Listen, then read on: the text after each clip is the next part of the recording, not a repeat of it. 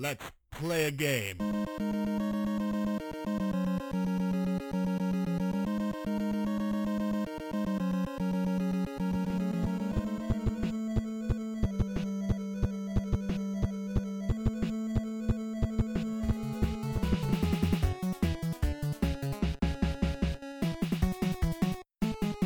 Is it worth it?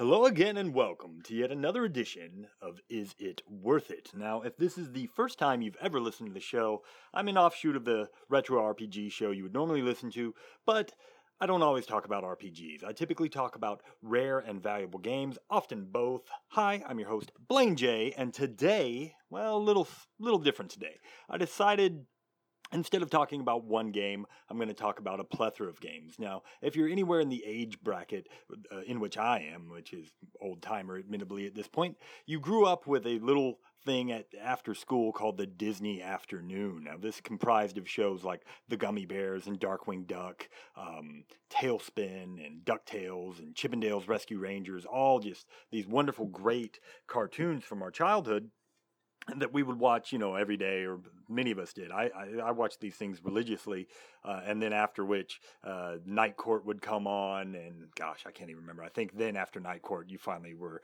uh, treated with the news. But this was a daily occurrence for me, and a big part of my uh, uh, my childhood. So um, I decided, you know, there are a few of these games. You know, there are many games that were made for um, for all these aforementioned shows, but um, a few of them are really expensive now.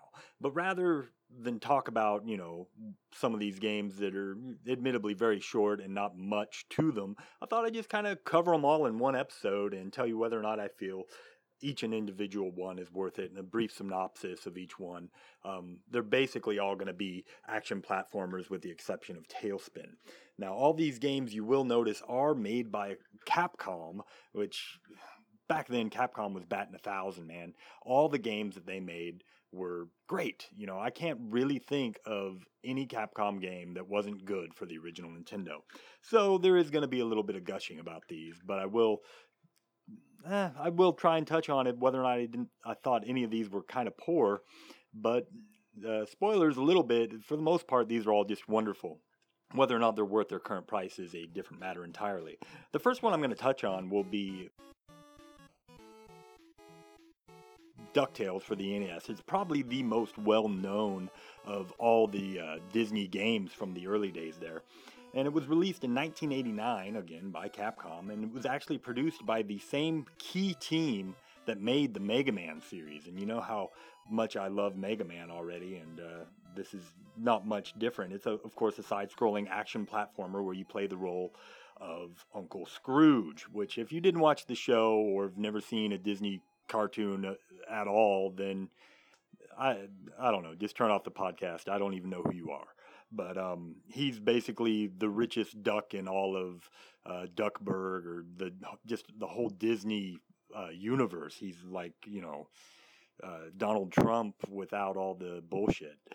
And um, anyway, you play as him, and you're trying to get back these treasures. Now, I, I I can't remember exactly why you're trying to assemble the treasures. I think one of them is uh, your lucky dime, um, et cetera, et cetera. All this different stuff that you need, you know, and um, you're going after them, you know, Scrooge style, with just armed with your cane, and um, you're able to use this cane in the first game uh, by by swinging it like a golf club that you can like hit items sometimes to either break them open or maybe you can hit a block to hit it up in the air to hit another item or you, can jump upon things using, I believe you jump and press down, and you get a little pogo thrust that you can either jump on top of enemies, use it to jump higher to reach levels that you couldn't access normally, or uh, get across things like spikes and whatnot that would normally uh, damage you. You can safely bounce on them pogo style, which is really cool, and a mechanic that you'll see later in uh, Shovel Knight that basically uh, stole it straight from DuckTales. Um, in this game, there are five levels the African mines, the Amazon, the Himalayas, Transylvania, and the moon. And real quick, I don't know how long I'll play it, but I want to stop right here just to play some of the music from the moon level. It is widely regarded as being some of the best NES music or just best video game music ever played. So I'm going to put that right here.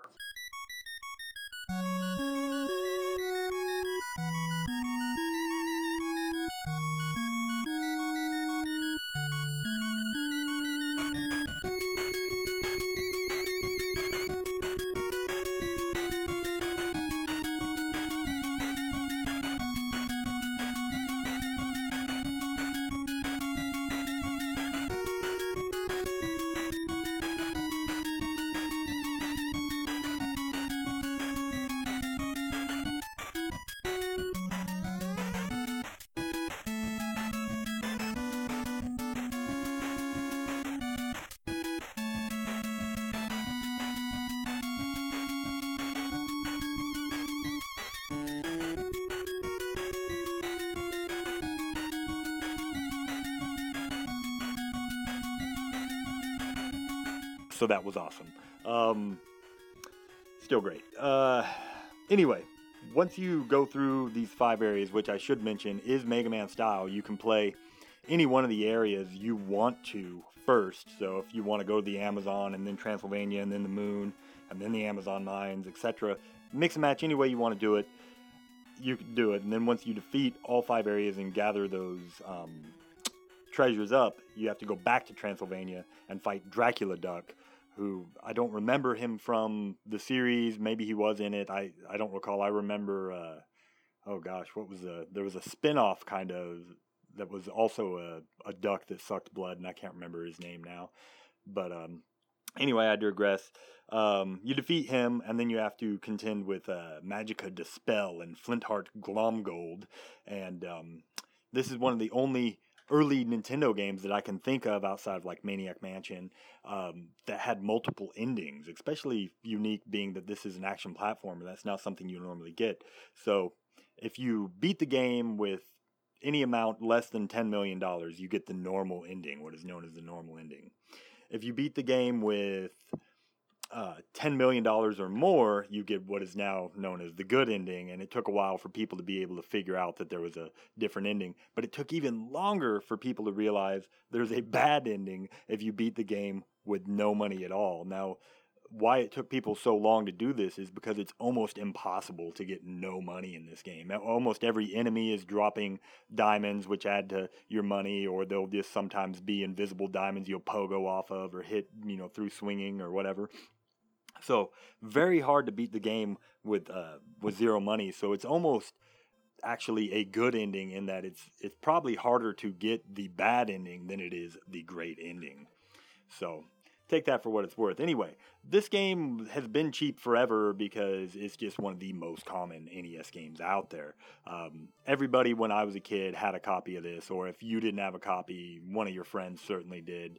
Everyone had played this as a child that I knew of, and um, this is still relatively easy to find, but because it is so popular, it has gained in monetary value somewhat. Oh, before I forget, I should I would be remiss to mention that yes, this game has been remastered. You can uh, purchase it through your PS3, Xbox. I believe it's on Wii. I think it's on all the uh, last gen consoles, possibly the current gen consoles as well. Uh, I I can't really state as to whether or not it's a good game because I have not played it yet. Um, I've heard a mixed bag about that one. It, it's also been released, I should say, for the Game Boy. I do have that copy, and it runs virtually the same, uh, except the music isn't quite as tight, uh, largely due to slowdown. Uh, the music chip in the Game Boy is actually more powerful, to my knowledge, than the one in the NES. Um, you can do some pretty neat stuff with it, but for some reason, when I get to the moon level, that music is real choppy, and I get a lot of slowdown and flicker and stuff. Um, still a good game. But anyway, the version for the NES, it's reached a price of about 23 to 25 dollars somewhere in that area. Is it still worth that? I believe it is. If you're a nintendo collector of any merit you know if you have 10 games in your collection this should be amongst them. This is one of the best action platformers that um, you can possibly own for the system. It appears on many lists within the top five of the best games for the NES system. Uh, just pick it up, guys. This is a great game. Now, it did garner a sequel.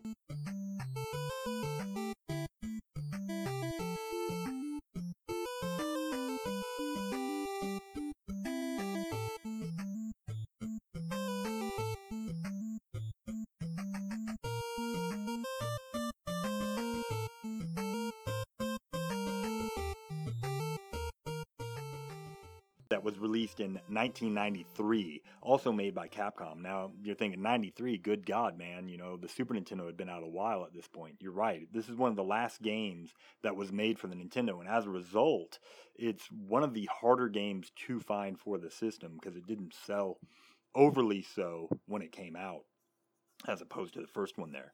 It's basically the same game mechanics and everything. You you end up with the same sprite. Um, that you had before with Scrooge McDuck, and he has a lot of the same moves. Uh, the pogo jump is a little easier to perform in this one, um, and now you do have the ability to use your cane to access and pull levers and such. Uh, there's like cannons that you can use to cause them to fire. Basically, what you do is you'll swing your cane backwards with the cane hooked in into uh, whatever item it is, and then you kind of pull backwards to do whatever it is you need to do with that uh, mechanic lever cannon etc um, and you can also use that same idea by hanging from the bottom of your cane using it as though it were a uh, like a hook to hang from hooks that are um, throughout the levels to jump from hook to hook and such, which wasn't an ability you had in the first one. And they also introduced uh, rafts that would take you across waterways and such. So pretty cool. You can also buy cane upgrades from uh, Gyro Gearloose, if you remember him from the show, um, that allow you to access new, previously hidden areas and such. Uh, like you can jump a little higher or what have you. Um, also, in in addition to searching for treasures on this one, you're searching for uh, map pieces that you don't have to find, but if you do find, you can um, create a, a map to find a sixth hidden area. Now, the, again, there are five areas in this game: um, Niagara Falls, the the Bermuda Triangle, Egypt, Mu, and Scotland, and then a sixth hidden area that, if you do collect all the map pieces, you'll be able to access and um, it takes place in like a castle. Now, so because this game is a little um, more obscure, well, a lot more obscure than the first one, I will get into the story a little bit on this one. This, in this one, um, Huey somehow finds a piece of this treasure map and he runs up to Scrooge at the beginning of the game. He's like, Scrooge, Scrooge, I've, I've, uh, or Uncle, Uncle, whatever. I found this uh, piece of a treasure map and it's by this famous explorer by the name of Fergus McDuck. And uh, Scrooge, seeing this piece of the treasure map, is inspired to go and try and find the other pieces. Uh, he's unaware, however, that Flintheart Glomgold is also trying to uh, find this map. But you go to all the areas throughout the game, and uh, each area has its own treasure that is guarded by, you know, an end boss, which is pretty atypical for the time. And uh, all all the stages are cleared after all the stages are cleared, uh, Webby gets kidnapped by Glomgold and is held for ransom back in the Bermuda Triangle. So, um, when Scrooge goes to save Webby after you, you know, defeat all these areas uh, and given him uh, the treasures, Glomgold is not actually Glomgold at all. He's this shape-shifting robot called the D1000, and he's programmed to destroy Scrooge. But after you beat up on the D1000, Glomgold uh, sinks the ship and tries to take Scrooge and its treasures with him. But Scrooge and Webby manage to escape the ship, and the treasures go down with the vessels. But whatever, even despite this, you know, loss, Scrooge begrudgingly admits that at least he and his family are safe, and their friendship and love is what really matters, you know. But uh, the treasures are then recovered by Launchpad McQuack, and that cheers everybody up. And the lost treasure, uh, if you find the lost treasure of McDuck as well, the aforementioned sixth area, then Scrooge reveals that he hid it from Glomgold by putting it under his hat. However, if the player had no money left at all, abandoning if if at the end of the game you have you know no money at all, there is also a bad ending on this game as well uh, in which Glomgold finds the lost treasure and is named the greatest adventure in the world, which of course pisses the fuck out of Scrooge. So, again, with the multiple endings on this game, pretty cool stuff. Um, if you can or haven't, definitely check it out again. Emulate the bitch. Again, this game is really, really great, guys. Um, is it better than the first one? I don't know. Maybe it could be argued that it is because there are some new mechanics, there are some upgrades and such. Um, a little more playability because you can revisit areas as many times as you want th- throughout a single playthrough. So if you want to just get as much money as you can or the highest score you can, you know, areas aren't locked out after having played them.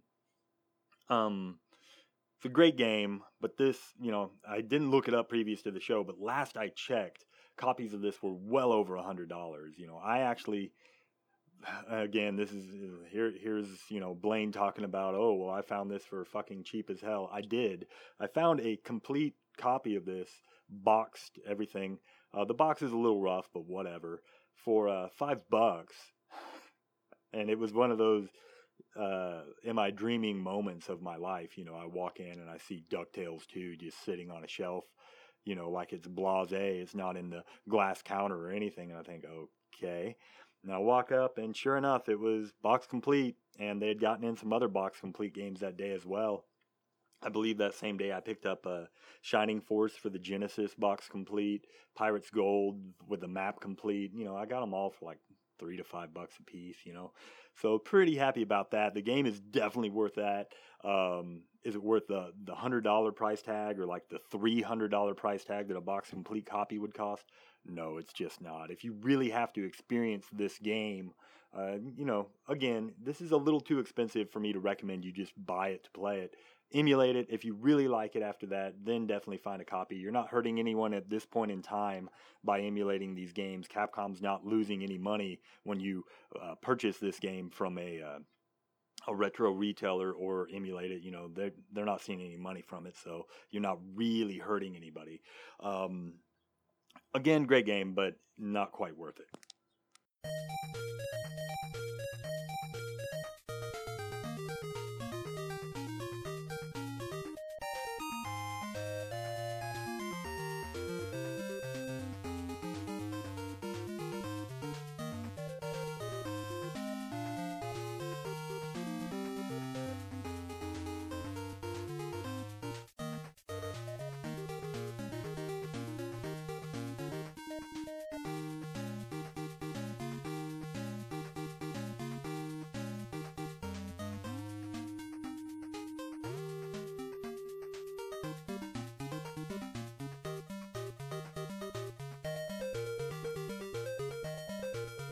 So the next game I'll talk about is TaleSpin, which was released in 1991, of course, by Capcom, and it's based off of the animated series TaleSpin, in which you play as, you know, Baloo the bear, and in uh, this version, very much unlike Baloo that we know from uh, the Jungle Book. Blair, the Baloo is a pilot that lives on an island who has a friend named Kit Cloud Kicker, who's a little kid, and you know what? This actually wasn't one of my favorite shows as a kid. Um, despite loving everything about aeronautics, you know, when I was a child, uh, none of you obviously know this, but um, I started flying planes at a very early age. Uh, I had 300 hours logged in the air by the time I was seven.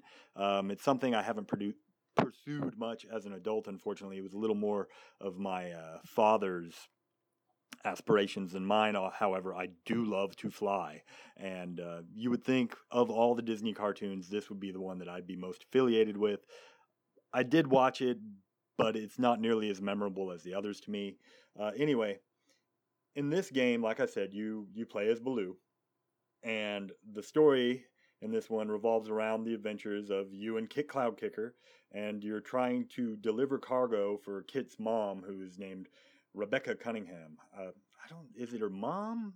I think it. I think it's Kit's mom. If it's not, it's like his caregiver or something. I don't know. Kit's a little kid that you know he's got like that little air skateboard thing that he flies around on. I don't know how that logistically works, but whatever. But Shere Khan is this, you know, tiger from again taken from the Jungle Book series, but in this one he's like an evil tiger tycoon and he wants to put Rebecca out of business. So he hires these air pirates led by Don Carnegie, I think. Don Carnegie? Yeah. I seem to remember he had this really bad um, French accent um, to, you know, do his dirty work and fight after you. So, anyway, you're, you're trying to deliver cargo across the world while fighting the pirates. This is the one game that's not an action platformer. This is more of a shoot 'em up type game and uh, you get to control Baloo and his plane, the Sea Duck, except um, in the bonus levels where you get to control Kit on his, uh, I guess it's called an airfoil, which is like this uh, air skateboard thing. I don't know. It looked kind of like a boomerang to me, and it would fold up when he like slapped it against his leg or something. I don't remember. It was it was kind of cheesy. Anyway, you get to fly around the airplane and you shoot and dodge shit. Uh, it's a two-dimensional side scroller. You can fly forward, vertically, backwards, and you can even flip upside down. Um, really, not a lot to say about the game. Uh, I didn't get very far in it. Uh, I like shooters. Of the shooters for the NES, this isn't particularly one that I would recommend. Um, it's fine. Uh, I don't know. I don't know what to say. I didn't get past the first level. I just played a little bit around with it. I was like, okay, this kind of plays like Sqoon um, but it's less interesting to me. It doesn't go for all that much money. You'll uh, you know you'll be happy to know. Um, I, I think it's like a ten to fifteen dollar game last I checked. But I really don't feel like it's worth it. I mean, if you're trying to collect all the Capcom titles, or if you're more nostalgic about uh, Baloo and Kit Cloud Kicker, etc., then maybe maybe you get into this. But um, this one just really wasn't for me. If I'm looking for a shooter on the NES, I'm more likely to pick up like Galaga or um, something like that.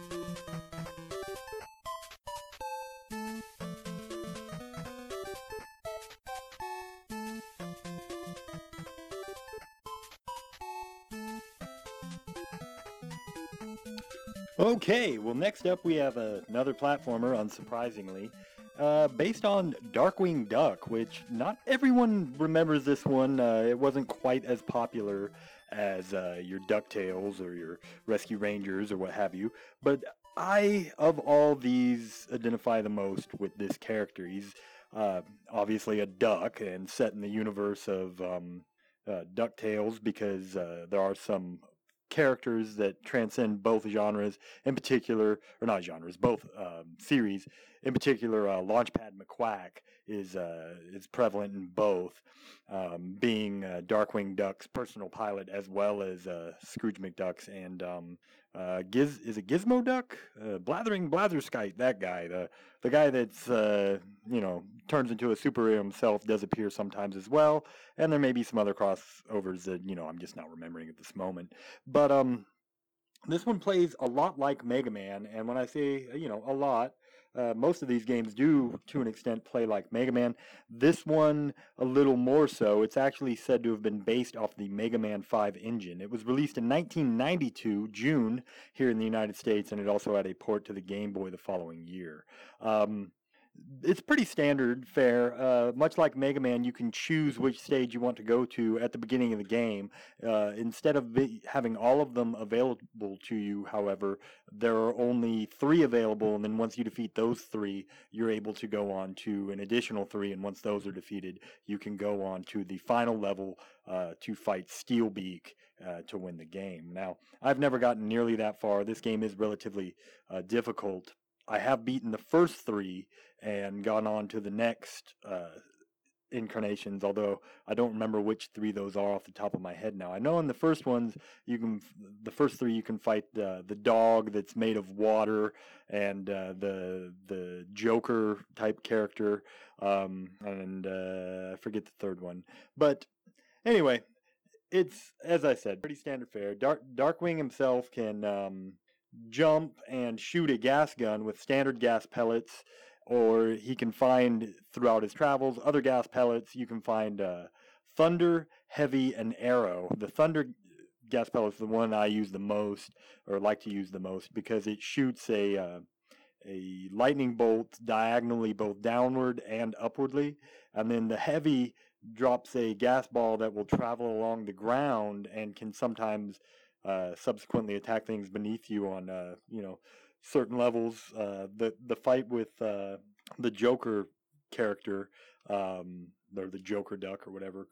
I can't remember his name. Something Quack. But anyway, uh, that, that that came in play a little bit. But I actually once I replayed it a few times, I realized that Thunder was actually uh, more reliably able to be used because you could attack him when he was above you as well. That particular fight, he uh, jumps level to level and and uh, runs across the screen, and you have to jump level to level as well.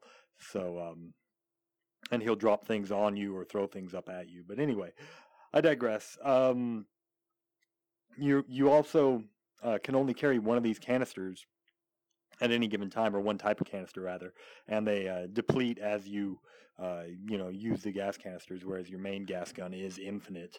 Um, the others are very finite, and if you say grab a heavy or an arrow, and by the way, arrow shoots you know an arrow across the screen, um, then it will change over a la, say, Contra or whatever, so that the previous weapon is mysteriously disappeared and been replaced by this new one.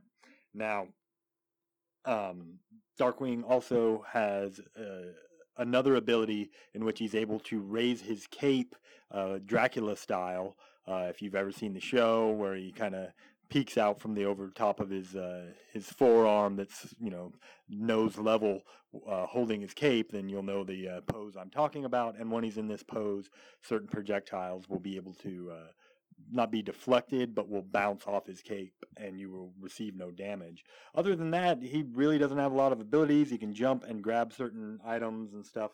Pretty pretty standard platforming here.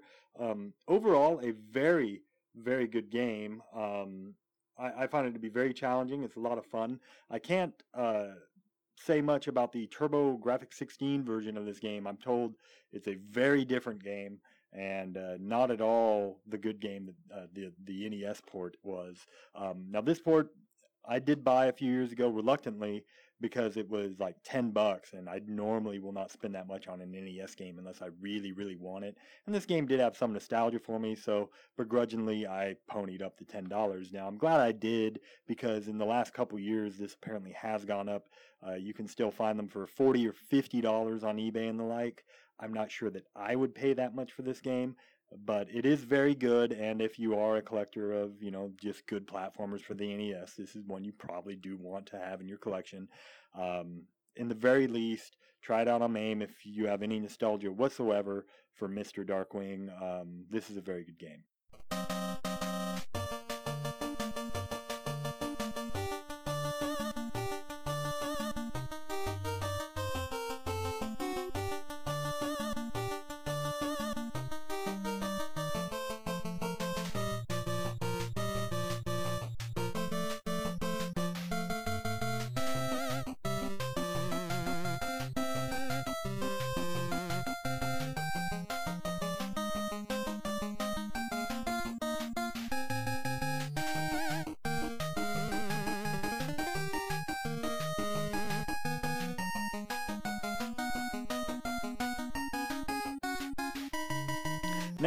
we have probably the only one that might be considered to be as good as or better than the DuckTales series.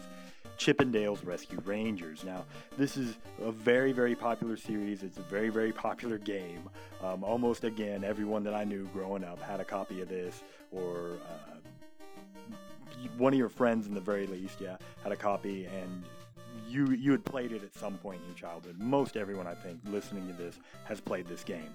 But if you haven't, I'll explain very briefly as per the like storyline gameplay. Basically, um, you play as Chip and Dale, who uh, are respectively chipmunk versions of um, uh, Indiana Jones and Magnum PI, and uh, they have like this investigation service where they will uh, investigate you know little things for animals typically in the show and the game is no different. There's a missing cat named mandy that uh, the rangers are hired to go and uh, find and they only learn and after having saved the cat that it was a ruse by their arch nemesis known as fat cat who is quite literally this giant fat cigar smoking cat um, so that he could kidnap gadget who is uh, this little mouse that invents stuff for you in in the cartoon series.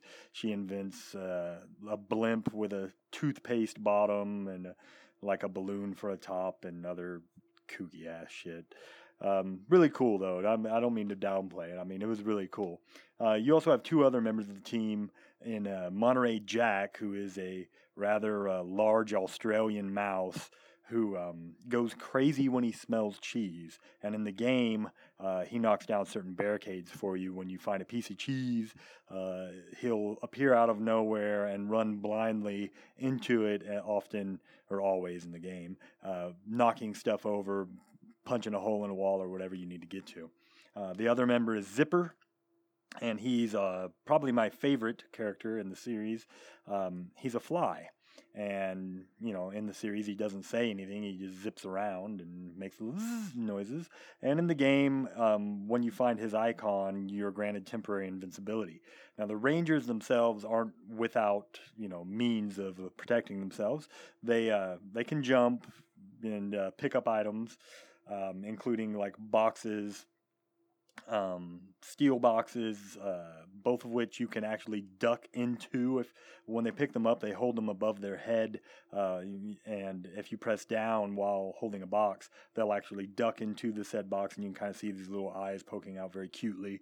And if an enemy runs into you while you're like this, it'll destroy the box, but it won't take any health away from you, as you do have only uh, three three hits, you're dead kind of thing. Um, and then uh, you can also pick up like apples and balls and and all these different things, and you you know throw them ahead of you, um, and they'll deal damage to the enemy. Uh, you can also, if you're playing two-player mode, and this is probably the most frustrating and fun thing to do about the game, is you can pick up your partner and throw them either off a cliff or into the enemies or or what have you, and you get a really neat animation with the other chipmunk upside down, kicking and screaming, um, trying you know let me down kind of animation is really cute uh, and something that we did endlessly as children would you know grab the other guy and throw him into a hole or whatever and then when you respawn you'd do the same back to them and uh, for a very a very short game but a very fun one um, now this one much like virtually every other game I've named except TaleSpin, plays very much like Mega Man in that you can uh, choose at the beginning of the game uh, which level you want to play first, uh, or, or do you? You know what? I might be talking out my ass. Now that I'm thinking about it, I don't think you do, but anyway. If it doesn't, I do apologize. Um, but anyway, it does play very much like Mega Man in that it's an action platformer. Uh, it very well could also run off one of these uh, Mega Man engines. Um, this one's relatively short. I remember as a kid, I you know I beat a lot of games, but I remember this one uh, I rented and beat you know, real quick, like within the first hour or two that I had rented it, uh, you know, which is testament to how fun it was because, you know, uh, a lot of times within an hour or two I would get bored of a game. Um, but this one held my attention. And uh, yeah, I, I, beat it. And I remember, you know, even after having done so, I, I played it many more times. I do remember the last boss, Fat Cat. Uh, very hilariously, um, is just kind of standing above you, and his attack uh, rather than you know swiping a giant cat paw at you or something of the like, is to uh, flick his ashes from his cigar down onto you. Luckily, there is a steel ball in the same room that you can reuse to continuously uh, hit him over and over. He's actually one of the easier last bosses I've ever fought in a game, uh, but he is animated really well, as is the rest of the game. It is just gorgeous. Um, I don't know what else to say about the game. It's really great.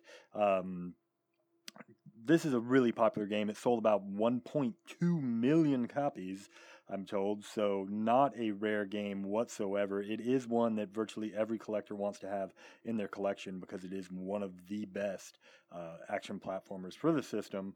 Um, and as such, it, it does cost a little bit of money, but not too extravagant. You can usually find these for 15 to 20 bucks when they um, sell. So, you know, I, I, would say definitely get this one for your system if you don't own one. Uh, failing that, of course, go and play it. This is another just great, great title by Capcom. Now, there is a second game.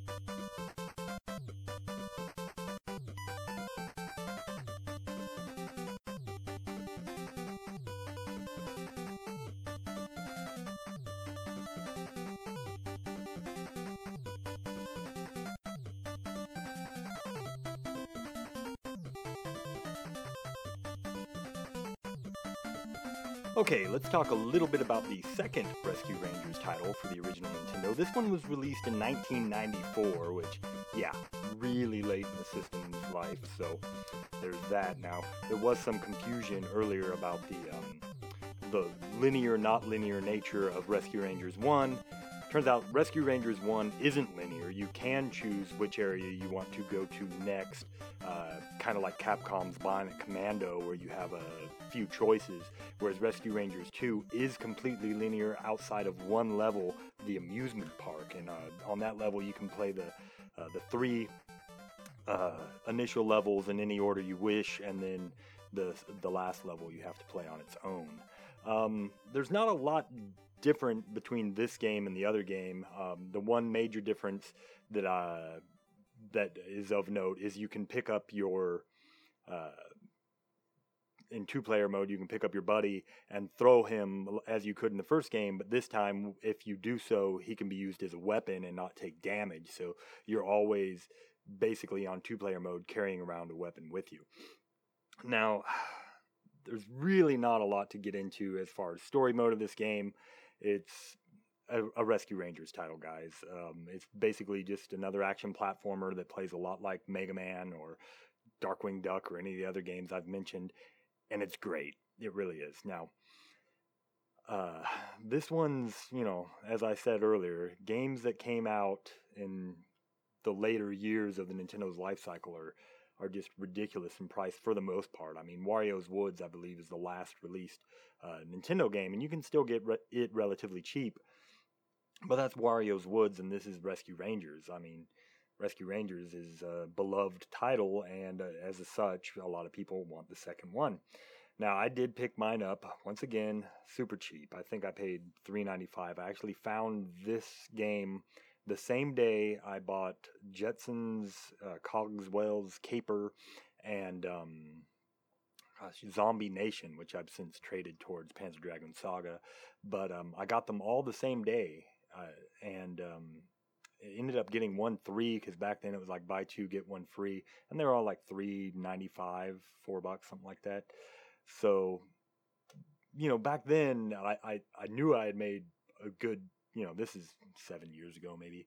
I knew I'd made a good buy, but back then it was like, oh, I spent, you know, uh, six or eight bucks or whatever uh, to get thirty dollars worth of games, or maybe even forty, uh, because you know they were all about twenty bucks a piece back then, and now you know Jetsons is over a hundred. Um, Zombie Nation is now well over two hundred, and so is Rescue Rangers. Uh, would I pay two hundred dollars for this game? I would not. I wouldn't pay anywhere close to $200 for this game. It's effectively the same game that you would get in Rescue Rangers. Uh, think of it as, you know, additional levels for the first game, very minor tweaks here and there. Uh, some might even say it's not as good because of the uh, linear nature of it. So no, don't don't go and pay $200 for this game unless of course you're just you know JD Rockefeller and uh, have to collect everything, or maybe you know you just are specifically a Capcom collector or a Disney collector and you just have to have it all, I would recommend not spending that kind of money for this game. Just stick with the first one. And if you, you know, want more, then, you know, this is a Nintendo game and it's easily emulatable. So there's that. Now there are a number of other Disney titles for the um, the NES, but none of them appeared on the uh, you know Disney Afternoon, the aforementioned uh, show that I grew up with, or a series of shows. Um, I, I do have Aladdin for, or not the Aladdin, the Jungle Book, which we talked about. I have that for um, the original NES. I have Aladdin as well with that Super Nintendo Genesis. Um, it's it's not very good. I, I couldn't get into the Jungle Book. Um, it's not produced by Capcom, so it's no surprise it's not you know a great game because uh, most all games that are uh, Disney titles not produced by Capcom are pretty piss poor. I want to say um, Mickey's Mousecapade is also not a Capcom joint, although it may be, but maybe just one of their like earlier uh, games or something. But it's it's again, it's not that bad. I actually uh, had a chance to replay it not too long ago. I was just trying out various games in my collection and playing them for, you know, 10, 20 minutes, trying kind of reacquaint myself to their mechanics and whatnot so I can, you know, remember them better. And it's not the worst game, but it's certainly built for uh, with children in mind. Graphically, it wasn't very good. Uh, it it played pretty well, you know. The the controls didn't feel bad or floaty or anything like that. So it was just meh. But um, there's also another Capcom game uh, or two not mentioned again because they're not in the uh, Disney Afternoon, but you have the Little Mermaid, which is, you know, whatever. I, I own a copy. It's pretty good. You know, it's kind of like an action platformer, except of course it takes place underwater. Um, maybe more akin to TaleSpin than not. Uh, I only spent a few minutes on it, and it, it seems fine. It, it would be a game, you know, if I was growing up and it was uh, one of the five games I had at the time or something. I'm sure I would have put countless hours onto it, but it was not. So as such, you know, whatever. I'm not a huge Little Mermaid fan, even though I know every song word for word. Well, don't ask. I was in a high school production of The Little Mermaid, but yeah. Anyway, um, there's also uh, Adventures in the Magic Kingdom, which is quite good. It has a series of mini games that you can play, ranging from you know the uh, not was it Space Mountain? I don't know. One of the roller coasters, you know, the haunted house, all the main attractions of the Magic Kingdom. Uh, you're looking for keys in these different areas, and each little mini game plays a little differently. And it again is very non-linear in that you can choose in which you know order you want to play them all and what have you. And I remember, you know, it's it's a pretty good game. I played it a little bit as a kid. Uh, one of my friends that had you know 100 games when I was a kid, uh, and to my five had this, and this was one that uh, you know I borrowed from time to time from him. Um, there may be a couple others I'm not thinking of off the top of my head, but um, basically you can't go wrong with Capcom games of this era. Um, so you know, if you see anything Disney Capcom, go ahead and probably pick that up if it's cheap. Uh, I do want to mention real quick or talk a little bit about um, an event that's going to be happening. Uh, I believe it's April 2nd and 3rd. Uh, it's early April anyway, which is an event that I uh, talked about last year as well. I've never failed to miss it. It's called Super BitCon, and it's taking place in Oklahoma City. It's put on by um, uh, the Retro Gamer Society guys. Um, I did want to contact one of them and get an interview, uh, but basically because just life got in the way and um, and laziness to an extent on my part. But I, to be fair, uh, I have been working sixty-hour weeks the past uh, two months due to uh, a coworker getting injured. So I'm basically the only person at work at this time. So I'm really uh, struggling to find any free time. But I wanted to get him on the horn and talk to him a little bit about the event. It's a great event. Um, you'll find all kinds of vendors there you can haggle with, bring games with you to trade. There's always Magic the Gathering tournaments going on and such. I was able last year to trade in uh, games and cards to get a lot of the titles that I thought I would never be able to get. There's always um, pseudo famous people that are there. Um, I don't think we've ever not had Alpha Omega Sin or uh, Pro Jared. They're probably going to be there again. The Game Chasers, uh, Thor Aackerlund, the winner of the 1990 uh, World Championships of Nintendo, uh, was there the first year and will likely be there again, I'm sure, because uh, I believe he's out of Texas. Um, this year we're having Phil Moore from Nick Arcade. If you remember that guy, he's going to be there signing autographs, and I believe he's going to do like a little interview and stuff. There's all kinds of stuff going on with this thing. So if you happen to be able to go, if you're in the Oklahoma City area or able to drive, you know, however far it is to get there, I would recommend going. It's cheap. It's like 20 bucks or something for a all day pass. You know, I think it is two days long, but, um, I've, I've always had a really great time. I will be there. Um, just look for a, a, guy that's obnoxiously tall with a large beard and um, uh, probably be sporting a Castlevania shirt or some such. Uh, you know, you'll you'll see me around. Glasses, tall, beard, uh, aging. and uh, yeah, if you see me, just come up and uh, say, "Hey, man, you know, I'd love to meet you. Maybe we can get a beer or something."